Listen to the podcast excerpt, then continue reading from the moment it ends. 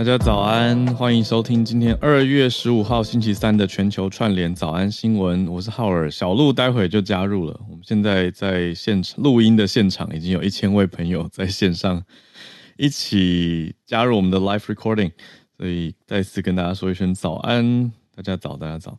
今天早上我们先啊、呃，我先讲一下昨天的一个社群的补充，不是社群哦。在进到社群新闻之前，先讲一下昨天的一个补充。很感谢我们 Premium Club 的听友给的补充资讯，这是我们漏掉的。因为昨天我们的第一题，我觉得一定要讲一下。昨天我们第一题，我觉得我这边呃追查的不够多。好，第题第昨天第一题是什么？大家还记得吗？就是以色列的前总理嘛，啊，贝内特班奈特讲了一个蛮惊人的消息嘛，就是接受以色列内部国内的媒体。的访问啊，讲到说是美国，特别是拜登这边在阻挡说乌俄的和谈等等等。对，那我们昨天有点像是说哦，看到了这个消息，然后我跟小鹿就有一些讨论，所以我们我们呈现的资讯是正确的，可是后来有新的重要更新，我们这边没有看到，所以这是现在要补的哦。就听友有追查了，就是说后来有人再去追问啊，班奈特说到底有没有这样的事情？就班奈特他改口。改口，他说不确定有没有这样的和平谈判，就是他本来接受好几个小时的谈判内容，呃，应该说好几个小时的采访，讲到了一些听起来指证历历的谈判内容，可是被质问的时候呢，却又龟缩了这样子的感觉。所以我觉得这个其实是蛮重要的，因为后续的这些追查，但我们漏掉这块了，我们是看到那个消息的起源起头，对，所以这边有。听友在 Premium Club 就补充了，所以在这边一定要跟大家再追一下这件事情，所以再次谢谢我们的听友。好，那就进到我们社群消息了。社群通常就是比较关于流行啊，关于在各个社群媒体上面我们看到的，嗯，你说新出现的情况，那通常是比较轻松的消息。可是今天这一则，我觉得蛮蛮值得警醒注意的。呃，我觉得有意思的是。这一个潮流，它出现在 TikTok 上面，而且它有在特定国家流行，是来到了欧洲的法国，在法国的 TikTok，我刚刚真的特别上去看了一下，真还真的都是法文的内容，就是我搜寻的是一个关键字，但是它出现的都是在法国相关的影片，或是至少都是法文内容的影片，呃，是什么呢？叫做伤痕挑战，可以说是一个歪风，我觉得是很。怪异诡异的一件事情，就是怎么会有人想要让自己的脸上伤痕累累呢？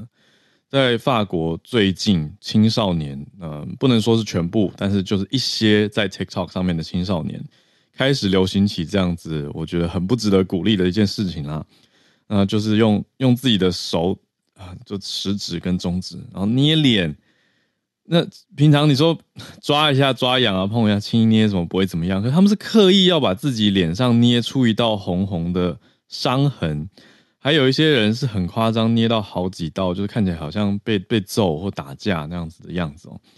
嗯，他们呃这个这系列影片关键字就是发文的伤痕，叫做我不会念，我不会念这个字的发文，我只会用英文念它的 cicatrice，所以可能发文是 cicatrice 之类的。好，对不起，我的乱发文。好，这总之就是讲伤痕啦。那这这很恐怖诶，我去看了一下这些影片，就真的是青少年的脸上伤痕累累。那当然还好，我也有看到一些呃影片，是很明显就是老师或者是呃家长出来呼吁大家不要跟这波潮流等等等。那我我我真的觉得看了蛮蛮触目惊心的啦，而且更出更惊人的是说，这些东西已经爆出了讨论，可是都还是找得到。哦，没有完全下架这样。就是平台平台可能会用，我平台也没有回应，可是我认为他们可能会用的理由，嗯、背后理由可能说啊，这是创作者的自由，或者是言论自由的一部分，你不可以去，因为他伤他有害人家的身心，就把它下架。对，是不是很不合理？是，对啊，平台它到底可以做到什么，或者什么不能做？哎，对，就是又是这个题目。然后你有没有发现，TikTok 上面每次风潮起来，都最早开始，比如说什么 bucket challenge 是很好的，或短影片是很好的，但是最近这几次的风潮，你要么就是去蛮多负面的危险，舔舔舔公共场所的寿司，然后要不然就是在学校就是呃恶作剧，然后现在是这个伤痕挑战。嗯，对啊，所以这些东西问题还还蛮大的。嗯，现在呈现出来是说。嗯，还是我们现在就是一般用户上去都还是可以搜寻到，而且你还不用打完整个字，你只要打前两个字，它就会自动帮你推荐热门单字哦，热门搜寻，然后你就会看到在在教大家怎么捏脸会受伤的这种影片，我就觉得哈，对啊，所以就是很多方面都有问题啊，就是青少年为什么会想要做这件事情，也是一个我我们我们不知不觉就长大了，觉得很难理解他们那。第二个事情就是以平台影音来说，该做什么，要怎么监管？那怎样的定义算是有害身心，应该要禁？然后怎么样禁不会别人觉得说哦，你侵害大家的创作或是言论？对啊，然后这真的很难，对于平台来说的那个分级也拿捏的，嗯，嗯，拿捏不好，可能变成一个公关灾难，然后大家就离开平台了。所以他们当然也很小心。对，然后进不进？以外呢，要不要让他上热门推荐？对不对？就是这个，其实也是平台某种程度上可以左右的吧，可以控制的。对，对啊，嗯嗯嗯。所以这些东西都是法国的 TikTok 现在很多人在关注的，嗯，嗯，议题。嗯，好，值得用社群来聊，真的很值得。是是是，嗯嗯，当然，嗯，法国这边国会已经有做出对应了，法国国会也在对 TikTok 提出一些讨论。就有提到说，认为 TikTok 的使用，此外，他们还有关注到另外一个点啦。国会议员看的另外一个点是有没有资料滥用跟安全的问题。呃，讨论出来的结论都倾向说，嗯，还就是很多东西，他们是比较担心那些 propaganda，呃，这些政治宣传等等的渗透。嗯，呃，也有提到说中，呃，因为这家母公司 By ByteDance 字节跳动是中国的背景，嗯、所以也让这些沟通的困难度更高。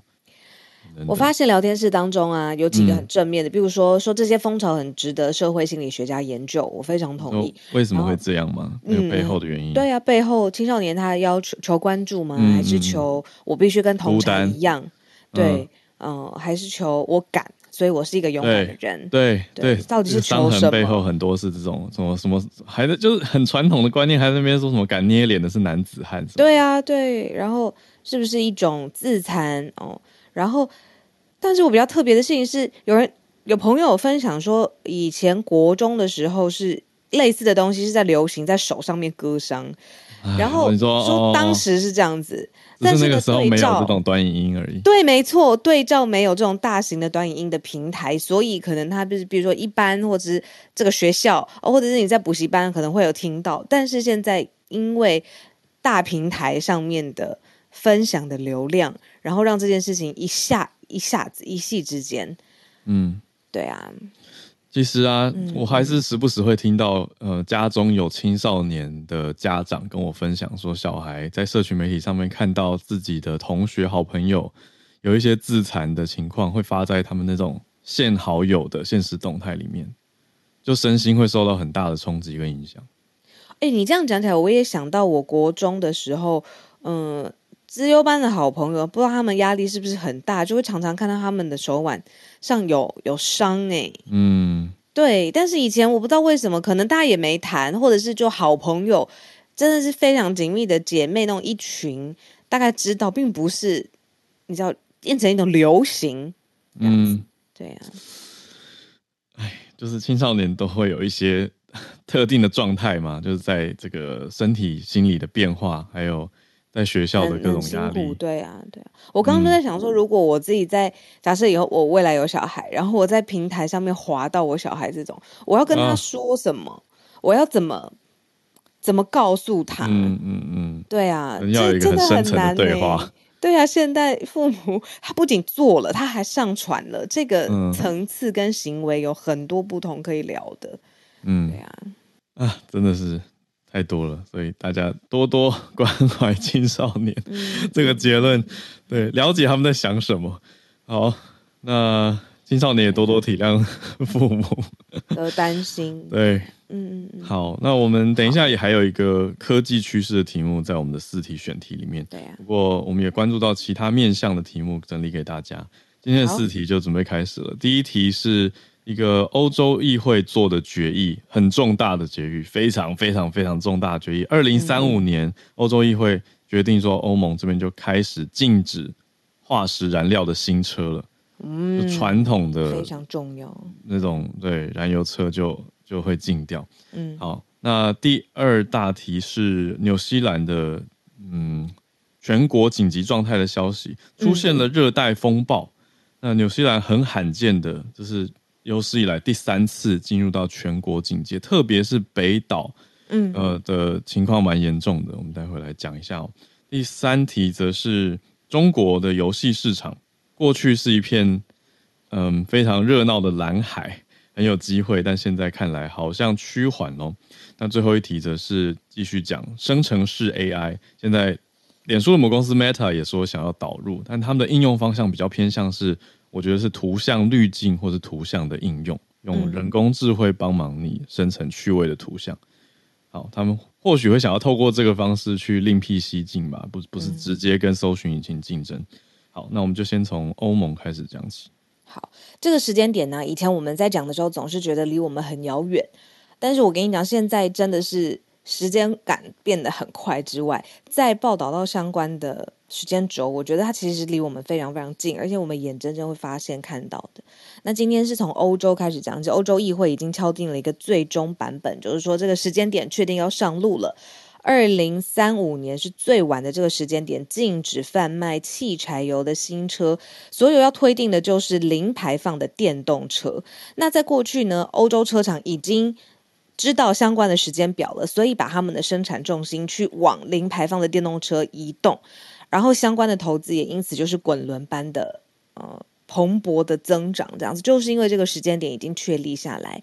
那呃，最重要的一件事情是整体哦来看，欧盟他们在二零五零年其实也蛮近的，不得不说，因为相关的这个怎么说目标是很远大的，所以你听听看，二零五零年他们整个企业体要做一个气候中和。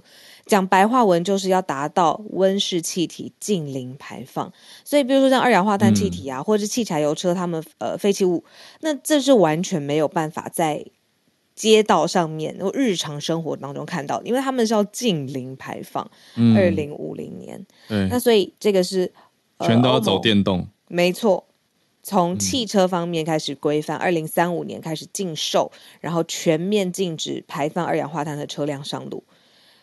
之前虽然有受到一些些反对啦，比如说，嗯、呃，在呃这个欧洲议会有受到一些，比如说保守派议员的反对，但是现在就是欧洲议会正式拍板定案，嗯，已经通过了，对啊，法案正式成立，对，所以下一步就会进到欧盟的部长级会议去立法了，就是通过的意思。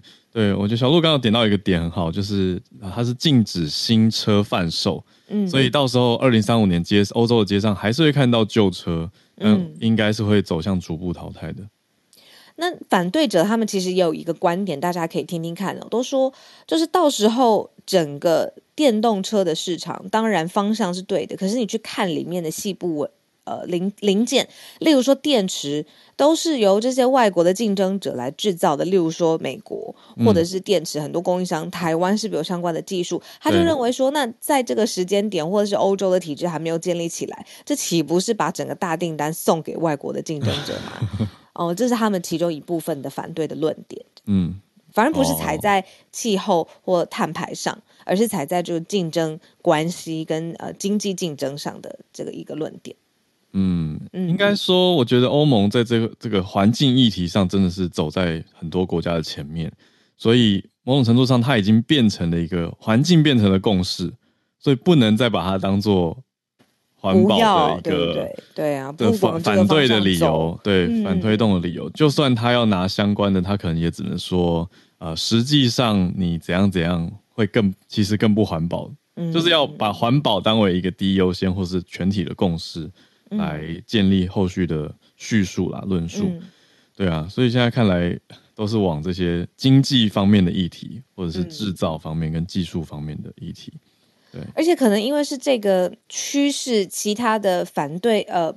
不能说反对，就是他们认为所谓的外国竞争者，例如说中国，嗯、其实很早之前就已经在布局了。因为现在有一个数据跟大家分享，在欧洲每十辆新的能源汽车，十辆里面有一辆是来自中国，所以反对者的声音，能源汽车就是比较、嗯、比较电动车啊，哦，对啊，okay, 电动电动车。再生能源，再生能源车，再生能源就是嗯，OK，非燃油车。对，非燃油车，那十辆就有一辆，这是现在的数据哦。那之后呢，就是进攻市场这件事情，中国当然就欧洲市场这件事情，欧中国当然也有时间点了。那所以年增率是非常非常强的。那他们也会担心说，相较之下，你看，呃，内燃油机的这种呃车商或者是车系，他们的失业率也会发生吧。嗯，对吧？比如说德国会是受灾，海啸第一排最严重。有一个议员就直接讲说，德国会有六十万人直接失业，因为这些人是做内燃机的制造者。嗯，这个这个是必然的结果吧？你说你要禁掉燃油新车，那本来做燃油车的人当然就是失业啊。只是现在二零二三告诉你二零三五会执行，所以大家已经有十二年可以预备了。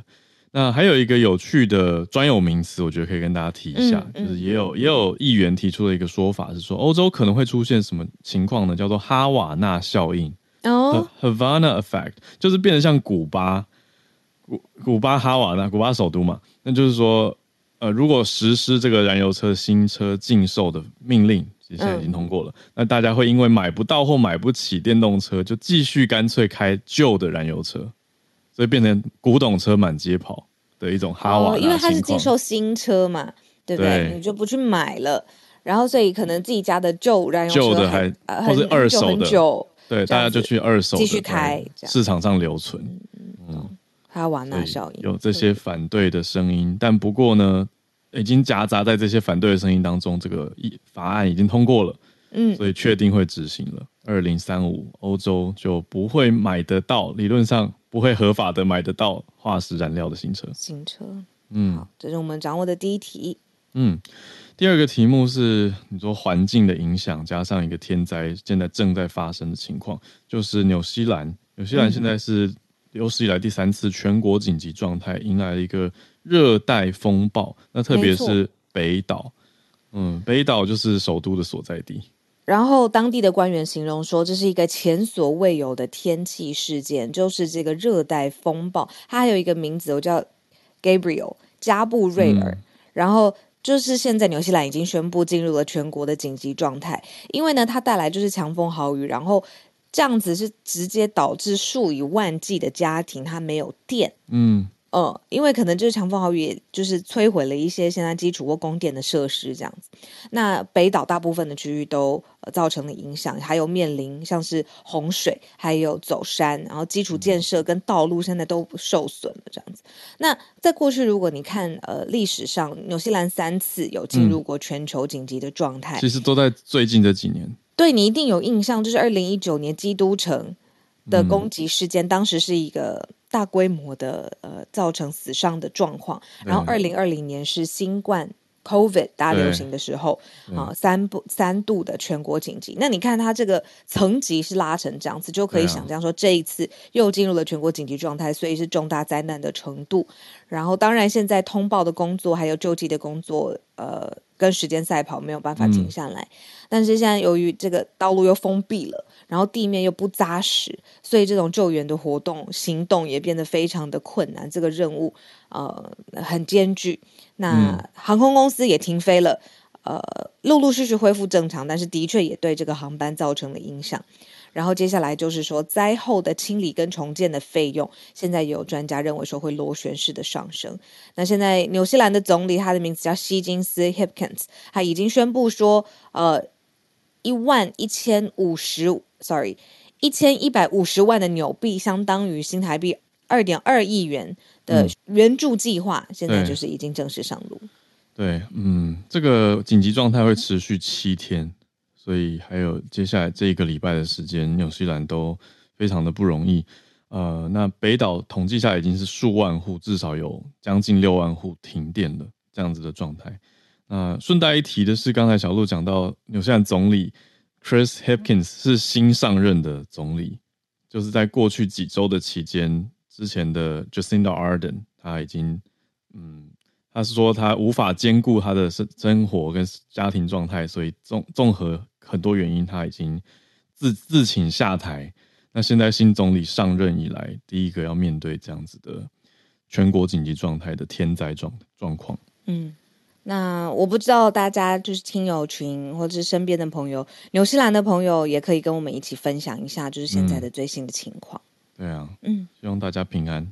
那我们继续第三题，第三题是我们整理呃中国的游戏市场蓝海不在，就讲的是说没有、嗯、对没有像大家想的发展那么好那么蓬勃，嗯、大家讲的可能是说，哎，现在疫情慢慢的慢慢的消退掉了以后。嗯会不会整个市场跟很多的产业都蓬勃发展呢？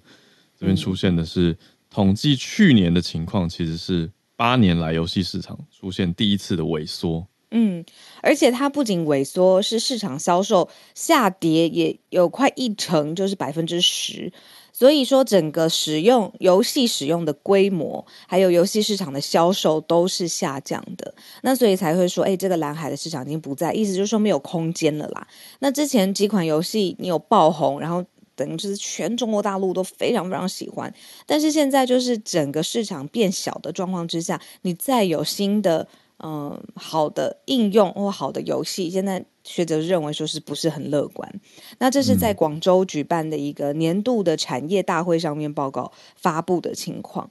那实际上面看到它的营收是怎么样呢？就是过去刚刚过去的这个二零二一年，整个在中国的游戏市场实际的营收大概是新台币一点八一点一八兆，嗯，但是已经是比。呃，去年就是二零二一年降了超过百分之十，是年降年减十点三三百分之十点三三。那使用者的规模，游戏使用者就是人数的规模也有下降。那甚至自主研发的游戏所带来的营收也是下跌。所以这是三个非常重要的指标。所以看到游戏市场慢慢变小，慢慢缩小，那你小你就没有空间。那呃，使用者他就是玩游戏的人也变少了。那就算有新的游戏，也很难打到他们的话。我特别看到的是，嗯、呃，是刚刚讲三个指标之间的关系，嗯、就是销售额是掉最多的，呃，对，而且掉的很明显。还有研发，对，研发自主研发，自主研发的掉的也很多，等于是说大家可能玩国外游戏比较多。对，嗯，那掉百分之十的销售额就代表说，可是相对之下。Gamers 的人数没有掉那么多，Gamers 还是有些些微的差，百分之零点三三的下降了，还是有六亿多人在玩游戏，对，已经比我想象的少了。我本来以为十四亿人里面会有更多人有在玩游戏，可是你说，哎，十四亿人里面六亿有调查到，那总之这个人数的跌幅是少的，可是大家购买意愿下降，这个很明显，嗯嗯，就是花在游戏的钱少了，这个是少很多。那大家实际要。你说做这些游戏的生产公司就是要赚那个营收啊，嗯，那营收掉百分之十，这个其实是砍掉很多竞争对手，或者很多你说小型的也许会很难继续做下去，嗯嗯，看到这个是比较大的一个关注点啦。不过我也讲一个反过来的想法，就是一点一八兆还是很多啊，就他他已经减了十趴，可是还是一个很大的商机啦。对啦，可能跟他自己比，就是他过去的蓬勃跟过去的蓝海的情况相较之下，是，呃市场规模跟收入是萎缩的。对，就是不再有一种哎无限扩张的感觉，因为过去八年大家要想，过去八年每一年都是捷报，都是哇，今年比去年又更多人玩游戏，更多人花钱买游戏。可是去年二零二二统计下来是萎缩的，所以综合下来有很多因素，就是大家可能减少现金支出。还有各种考量、嗯、物价等等的综合因素，让大家愿意花在游戏上的钱变少了。那当然，国家政策也是一个点，就是未成年，对，他会禁嘛，然后呃，会要求时数使用的时数，然后多久之后就会强制登出等等。对，所以特别是未成年的 gamers，他们的时间受到影响。那可是本来主力花费应该，这个我就不确定了。哦，我不确定，嗯、说不定未成年也花很多氪金玩家，啊，嗯，所以主要是现在还是手机这类型的游戏占比较多，手游这种行动游戏的市场占七成多，嗯，还是目前的主力。这是我们掌握到在中国的消息。嗯、对，最后一题呢，其实这几天哦，包括我自己身边的人，就是开始上去用 ChatGPT 的人又更多了，然后用很多很多、哦、呃新创意，你也会希望自己题目越问越好，越问越精准，这、嗯、是一个。呃，相处之间的学习，你看，真的是跟这生成式的 AI 相处。我跟你说，最近有学校邀我去做英语教学，要求要我结合 ChatGPT。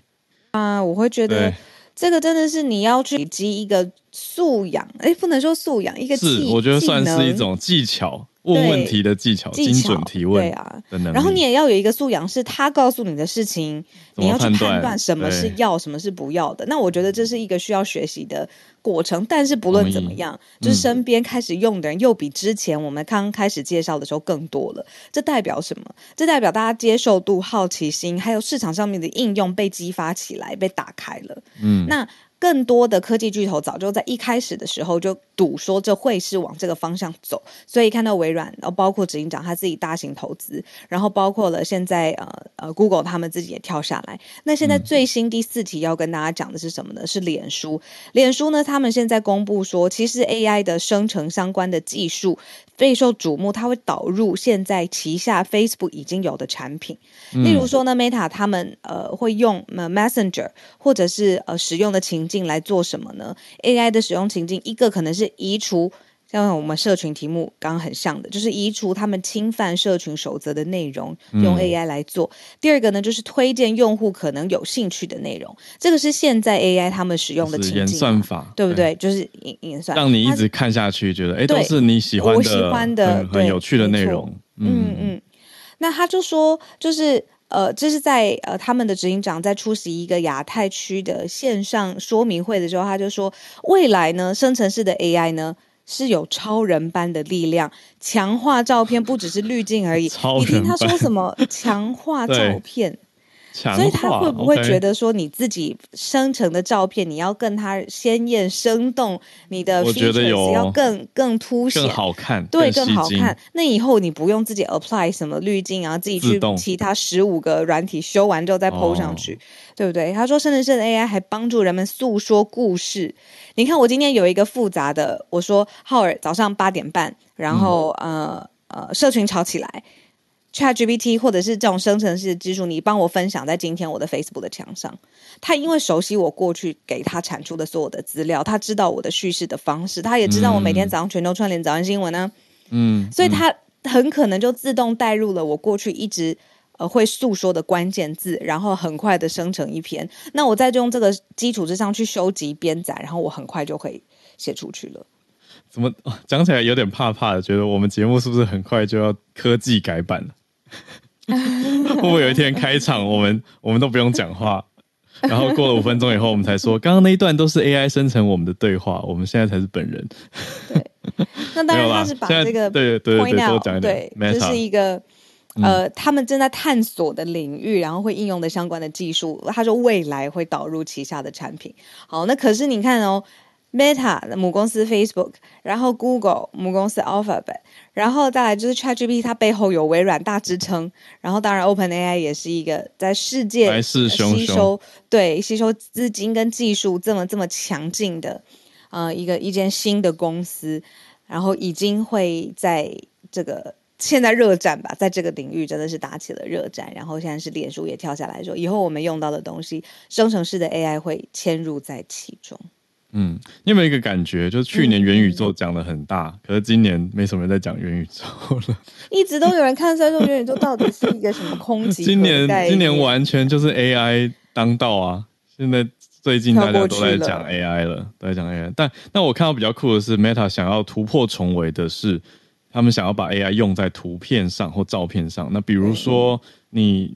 你的衣服就是一个平常的日常服，可是你想要放一个酷一点的照片，嗯、你也许以后 Meta AI 可以帮你穿不同的 costumes，、嗯、可以让你有万圣节的衣服或者不同的造型的衣服，让你的照片看起来更华丽或更有创意。嗯，这是 AI 呃 Meta 想要做的应用方向，我倒觉得哎听起来是蛮有趣的。那这是我们再继续关注吧，就是看今年的 AI 到底会长成什么样子呢？那各方非常的竞争，把焦点都放在这个面向上了。那今天，星期三的时间，对，没错，我们当然每周三呢都会特别邀请沈内上来跟我们一起聊聊他想要分享的科学上面的知识。那今天这一题呢，我真的是因为我们昨天在对这个呃今天要分享的主题跟资讯的时候，我就觉得这一题应该很多人会有很多的共鸣。然后呃这个资料我也非常的好奇。省内早安，欢迎你。早安，早安，小鹿早安，好，早安，嗨，早。我今天对要跟大家分享，其实是我们上周五就 SMC 上周五有办一场 记者会。那这个记者会就是在呃问一个问题，就是塑胶微粒对人体健康到底有没有危害？因为我们常常会看到跟塑胶有微粒有关的新闻，尤其是有些报道会特别提到说塑胶微粒对人体的危害。那这些资讯其实看了会让人蛮令人紧张的。嗯，对。但先讲结论，就是其实就现有的科学证据来说，还没有研究可以说明，以我们每天会接触到的塑胶微粒的量，对我们身体的健康影响是什么。也就是、哦、对，其实是还不知道的。这件事情其实跟我们原本的认知有很大的不同，因为我们好像一直到处都看到说塑胶微粒对人体。有研究显示会有什么伤害？应该说是大家直觉上的觉得说，嗯、呃，好像这个是不自然的东西，不应该出现在身体，所以身体如果出现塑胶微粒就有问题。我觉得大家心里都直接这样认定了。可是还没有相关的研究吗？对，现在其实，在人体上，嗯、呃，现在进展看到的是，我们还在看到底哪里有塑胶微粒。OK，所以只知道有，但是还没有办法去研究它有没有害吗？对，现在看到的是说，例如说人类的粪便，但是像这一类的研究，你可以想象它很难做，是因为它只要就一一接触到，例如说呃针孔啊、试管啊，如果它是塑胶，它是塑胶质的话，嗯，你很难知道到底你拿到的这个样本有没有被后来的这些仪器所污染。哦，所以这些研究，但现在例如说看到的是人类粪便、母乳里面、胎盘里面。那最新发现是人体中的血液有看到塑胶微粒，嗯，而且这个血液的研究是很谨慎的研究，他要告诉你他呃拿到拿到样本之后怎么处理，而且他避免了所有可以会碰到塑胶的可能性。这样，那。嗯他们仍然在血液里面，人体血里血液里看到塑胶微粒，表示我们人类真的透过某种途径，让身体里面有这类不应该存在在身体里的东西。嗯，但是它对健康有什么影响？或者其实我们应该先问的是，它对我们的身体到底有没有影响？其实是现在我们不知道的。那那现在我们真的完全不知道吗？这个有办法去对测出来吗？对，那我们现在知道的是什么？其实科学家最先发现塑胶微粒对人体的危害是在职业流行病学上面。他们发现，长期在工厂里面，如果你的作业是跟塑胶有关，或是塑胶工厂里面工作的人，嗯，他会很常接触到高浓度的塑胶微粒。哦，那这个常接触啊，它是近距离而且长时间接触到高浓度的塑胶微粒。嗯，所以这些工人他们发现会有肺部的疾病、呼吸道的问题，嗯、很严重的话，甚至会丧失肺部的功能。嗯，举例来说，呃，不知道大家有没有听过一种塑胶材质叫做 PVC，中文叫做聚氯乙烯。嗯，那工人就是他们在制作帆布的时候，需要把 PVC 的喷雾涂在那个塑胶帆布上面，哦、目的是为了要防止那个布会老化。嗯，但如果长期在这样工环境底下工作，而且没有好的防护的措施跟设备的话，那他可很可能就会受到伤害。哦，这就是类似高浓度的塑胶微粒接触。嗯，对，但是我们现在平常每个人生活的状态，其实跟工厂很不一样。对，就是我们其实不会这么长时间的近距离的高浓度的接触到塑胶微粒，所以我们也很难直接推论说，在工厂里面工人看到的危害，它会等同于我们一般人平常生活中会发生的危害。嗯，对。那我们现在知道，塑胶微粒其实除了呃在工厂里面的呃结果。再来就是在动物实验上面，嗯，那目前科学家看到在呃大鼠跟小鼠的身上，嗯、呃，有看到危害。例如说，有一个实验是让大鼠喝有高浓度塑胶微粒的水，嗯，那发现大鼠的睾丸会受损，精子的数量、细胞数量也比较少。嗯，那这类证据是有的。那有的研究是看到，嗯、呃，老鼠的肾脏细胞也会累积这样。嗯、但是这些毒理学研究，它目的是要找到一个特定物质到底在多高浓度上会有什么样的伤害。嗯，所以它其实是在极端条件下来做实验，就是他要知道毒理学，嗯、对，到底高到什么程度的时候，它会产生什么样的危害。嗯，那嗯、呃，通常这个就是上限值。如果我们看到特殊情况，对，在吃东西的时候，他有说你建议你每天不能超过多少的量哦。那个量它其实就是慢慢的从动物实验往回推推推推推推推推到在这个时候在这个量以内人类一定是安全的。哦不然超过会中毒比如说水喝太多也会水中毒。对如果你在短时间内喝超级大量水你也会水中毒就是很极端的状况。对所以在动物实验看到是一个极端情境它到底能不能推论到一般人其实是不行的嗯。所以 w 的时其实他有发布去年有发布一份报告就在重症这些那 SMC 也有把重点摘要翻译，也可以，我等下可以贴在。对，那它里面看到的是说，其实塑胶微粒很难研究，是因为塑胶它老化或是变成微粒的时候，它它的样子跟尺寸跟大小其实是非常非常不一样的。哦，就是有的可能是。呃，几微米、几奈米，然后它不是都是圆的。我们想象为例好像是圆的，对，但它有可能是碎片型的，它可能是不规则的。嗯、所以，到底人类我们一般人来说，最常是吃进去吗？喝进去吗？还是或者是呼吸进去？嗯嗯。那最常接触到的材质是哪一种？是什么大小的？如我们要先界定这些资讯，我们才可以更明确的知道哦。那我们应该集中心力研究什么，以及。嗯往哪里走？这样子，嗯嗯，那 好，问一个我们可以做的事情。那、嗯、我们现在很努力在减少塑胶制品的使用跟产出，会是有用的吗？我觉得这个这是好问题，但就就算我们现在完全不用塑胶，这个世界就是有个命令，所有人都不能用塑胶，但我们就不需要担心吗？其实塑胶从有人类开始用它。因为可以，它可以很久很久，所以就算我们现在都不用，嗯，累积的塑胶废弃物其实会持续存在，塑胶微粒还是会跟我们这个世界一起，它是不会消失的。哦、以前用过的都，它会留在这个地球上面 转动。对，所以但但是这样讲起来的话，减少使用它或不不用它，一定是一个必须要做的事情。因为如果你现在不减少或不用它，它只会继续累积，它不会消失。所以我觉得这个减速是，嗯，例如说，但是我们不可能完全不用塑胶，至少现在是这样。嗯、像从 COVID 开始，我们每天戴的口罩里面也有塑胶的材质。对。那它降解之后也会就会变成塑胶微粒，虽然需要非常久的时间。嗯。那有人可能会担心，哦，那这些塑胶微粒有没有可能增加病毒传播的风险呢、啊？这有人开始问，但目前为止，其实要谈这些事情都还过早。嗯，因为口罩的降解跟其他塑胶降解很有可能就是塑胶微粒这样。嗯，但是呃，我们需要做的事情是减少使用它，但不要过度恐慌。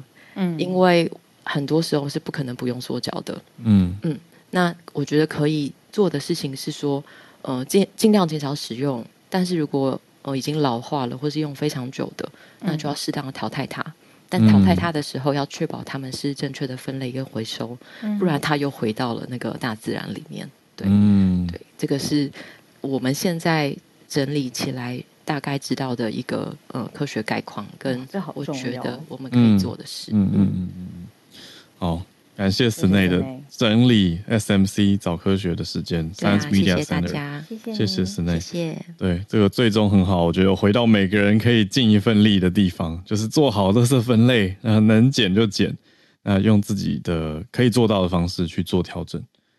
对啊，所以有观念有概念，虽然我们现在还没办法直接证明它会伤身，可是应该说已经已知的伤害是特别情况了，就是这些工人的情况。但大家还是尽量避免。好，那谢谢 Snae。我们现在继续的时间是进到全球串联的时间。看到几位听友来跟我们要分享热心的分享，非常感谢。好，特别先邀请到北加州的 Charles 老师，经济学家 Charles 老师。老师好，Hello，Howard 早，小鹿早，早。对，今天早上就是跟大家分享一个啊，今天早上公布的二零二三年第一个月的 CPI 指数。那啊，其实这个一月的 CPI 指数，其实对于美国来讲，或是全球投资人来讲，很格外重要。当然，每个月的 CPI 都很重要，但是呃，一月特别重要，就是一方面就是说，嗯，代表说二零二三年不知道会不会延续着去年从七月以来一直下降的趋势。啊，另一方面很重要的的方面就是说，联准会不知道，就是根据这个资料，联准会这个二零二三年是不是维持这种比较鹰派的作风。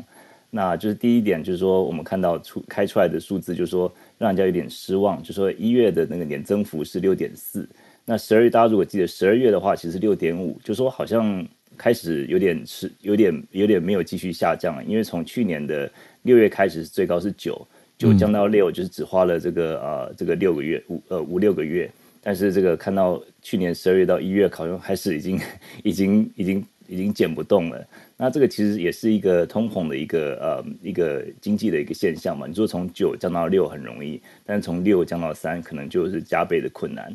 那一月份就是说很多就是说像是住房啊、能源啊、食物这些都是很很蛮就是蛮高的。那尤其是一月开始，我们知道就是从中国的开放啊、俄罗斯减产呃减产石油还有天然气的不足，这些就让这个能源就是价格开始增高。另一个方面就是说，嗯，像美国接下来这个能源啊，和其他物、其他这个呃物价的这些，就是都是都是维持还蛮顽强的一个状态。那目前就是说，另外就服务业啊，服务商品像是房租啊、保险啊、旅游方面这些价格也是很，我过去也讲过，就是说是难涨难降，一旦涨起来之后就很难很难。很难抑制的，所以说这个就是让人家有点担心，说，哎，是不是 到六就是下不去了？另外就是说，这也是让呃联储会可能有一点继续升息的一个一个信息吧。一刚这个这个今天早上这个消息一公布出来，这个联储会嘛，不是联储会，就是说呃道琼马上跌了三百多点，后来有反弹一些了。Oh. 不过就说有一句，就是说我们在做预测的一句话，就是说一个月不能代表趋势，就是 one month does not make a trend，嗯、一个月就是一个资料点嘛，所以说可能就是、嗯、呃也不用太紧张了，可能就是要多方面来观察。那联准会下一次会议是在三月的二十二十一号，那就在这个之前还会有再多一个月，再多一个资料点，再等二月的资料、呃。对，没错，就看二月的时候会不会稍微呃降缓一点，或者说看一月是不是一个。一个比较呃，不是就就是一个一个 outlier，就是或是一个不是呃，就是一个比较意外的一个点。那我们就是看看二月的数字是不是维持这样下降的情况呀？不过就是说这个通膨大概是嗯呀，这个是一个呃，去年看看看来这个趋势已经慢慢下降了。那今年就是说呃，感觉好像是还蛮顽强的，好像有点打不死的感觉。那这个鲍尔也讲过说。接下来今年还是会维持高利率的情况。那他上次在这个一月、二月的这个利率会有讲到说，我们现在他他好像就是呃，就是终于讲出松口说，我们现在终于看到一个 disinflation 啊、呃嗯、，disinflation 就是说你还是看到年增率还是上升的，可是这个上升的幅度开始下降。这跟啊、呃、通缩是不一样，通通缩是这个呃这个年年增率是变负的，嗯，那现在是看年增率是开始下降了，所以说他是好不容易挤出这句话来，结果后来看到这个一 一月的数字开出来，又好像一直就是有点。降不下去的感觉，所以就是表示说，他们今年有可能还是一个比较鹰派的一个作风吧。不过我们今年就是还是继续继续观察，那大家也是投资人也是屏息大家看二月的这个数字开出来会是多少？那请问一下，嗯、请问 Charles 老师，加州居民的实际生活感受，最近有觉得东西还是贵吗？还是有觉得比去年好一点？呃，东西还是贵，就是前一阵子缺蛋，就是说我觉得就是那个呃禽流感的关系嘛。嗯，呃，平常就是我们去 Costco 都会买一盒有机的蛋，我们人吃，然后 买一盒普通的蛋给我家狗吃。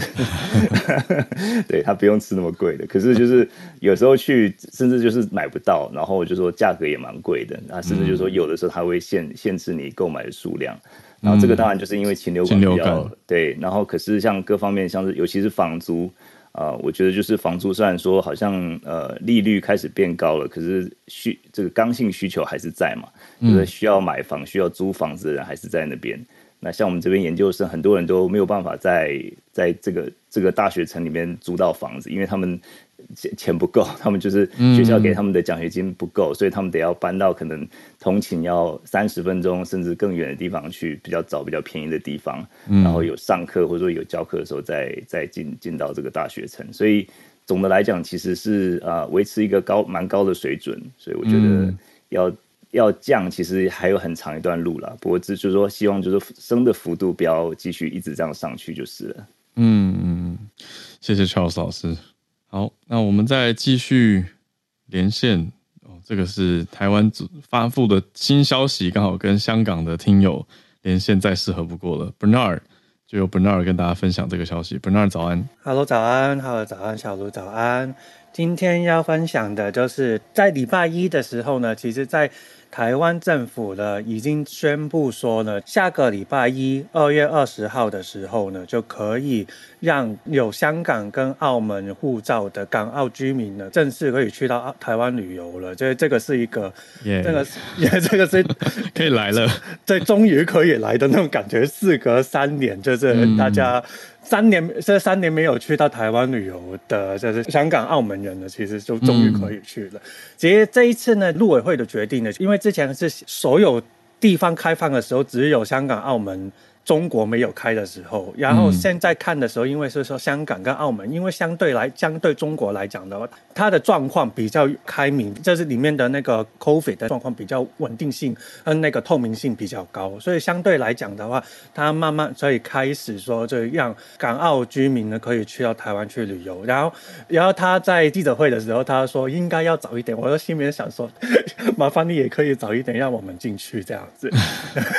所以这一次的话，下。个礼拜一的话就可以过去了，然后呢，在过去过去台湾的时候呢，就跟大家平常一样，就是港澳居民的话，你要去做一个网上的申请，然后去拿到一个网签，只是上网申请就好了，不用钱。嗯、然后或是落地签的话，三百台币，那两个都是一个月的。然后你要待久一点的话，你要去到台北经济办事处，然后去办那个比较长的半年的那个签证。然后呢，到台湾之后呢，就不用隔离，也不用 PCR，嗯，但是呢，零加七这个还是继续实施。就是鼓励自主健康管理一个礼拜。对，没错，所以自主自主健康，然后就自己在台湾的时候要自己做一下 Web test，然后看一下自己有没有阳性，有阳性的话就去找附近的医院诊所去看一下医生。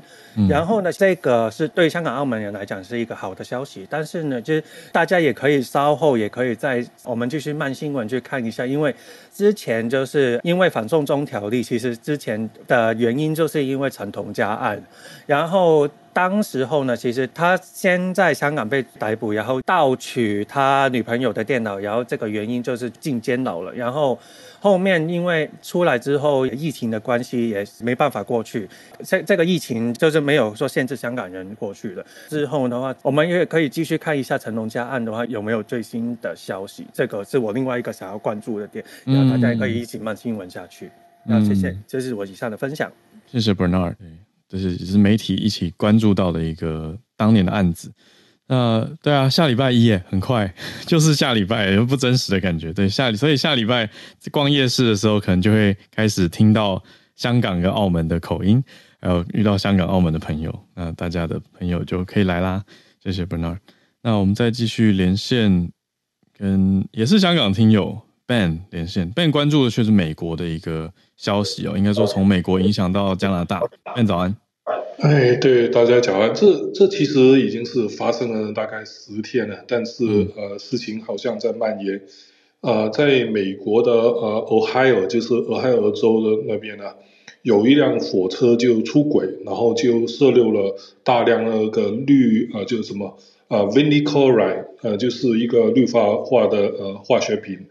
然后在过去的十天里面，因为呃这个新闻其实有点给盖住，我一开始都有点担心是假新闻来的，然后越越越来越看就越来越大大包，然后现在在呃就美国已经是有很多的呃国会议员在在在吵为什么呃没有把这件事情就就呃就看清楚。因为它是牵扯到，就是有一百万磅的那个呃氯氯化物的呃泄漏，然后现在已经是影响到呃啊、呃、在在整个呃湖区呃很多的河流，还有就是在加拿大的人都已经是臭到就是有觉得有头头疼啊。啊，现在呃那些关注的人说，这可能是美国有史以来呃最大的一个呃就是生生化呃危机啊，它会导致到呃有一个中长时间的在在这个湖区那边的酸雨啊，所以这这新闻为什么没有报？我一直怀疑是不是假新闻，但是看来好像没有那么假啊，所以。我我现在人不是在香港了，是我我去了欧洲去旅行了。OK，啊，之前就土耳其地震的时候，我也在土耳其。那现在在西班牙。哇、oh.，对，所以最近没有上来，嗯、没有上来听啊，就就就呃怀疑是不是已经有报过，想问问一下主持人。哎呀，嗯，这这这东西我看越来越大单了，就是已经是发生了十天了，之前一直都没有这么大爆，但现在要是大家去去搜寻这个 Ohio Train。嗯，或者呃可能会看见一些啊、呃、超级呃恐怖的画面呢、啊，就是那种呃就化学云呐、啊，还有就是那些人说啊、呃、自己的宠物就就啊、呃、就突然间死掉啊，然后有很多人说头疼啊，嗯、看起来呃一开始报的时候都是那些、哦、我觉得不太能相信的新闻的呃来源，然后好像已经不是那么那么虚幻了，是真的有这回事哦。对，因为《纽约时报》在两三个小时前刚做了一个大整理，所以我想应该还有别多别家也都有一些报道，可是真的没有到，对，像你说的没有到超级大版面，所以我觉得大家可以去看一下这个消息到底是发生什么事情。俄亥俄州这么一个火车出轨，那是月初的事情，可是《纽约时报》现在在最近在追了。谢谢 Ben 带来这个消息，看起来是一个意外事故吧。好，那大家就多多注意，特别是俄亥俄跟加拿大边境这边。那我们今天的时间来到尾声，可是其实很多听友都很热血，想要跟大家分享消息。那我们就留待明天再跟大家继续分享串联了，因为等一下也有接着紧锣密鼓的行程。那我们今天时间也差不多，那再一次感谢大家的热心，也跟热心举手要分享的听友说一声不好意思，我们明天再继续串联。啊，谢谢大家，我们今天的串联就到这边告一个段落喽。我们明天礼拜四早上再继续跟大家保持串联。我跟小鹿最近也在认真的讨论我们节目，因为一转眼就我们创立 Premium Club 已经快要一年了，对吧？就是去年四月到现在，所以我们最近要。想一些刺桃，想一些专门给 Premium Club，然后但是其他听友也可以参加的，但是当然要让我们 Premium Club 的听友享有特别的好处，这个就请稍待，我们再开个会，再讨论一下，再跟大家分享。好啦，那我们就明天早上八点再继续串联，谢谢大家都跟我们在一起，我们明天见。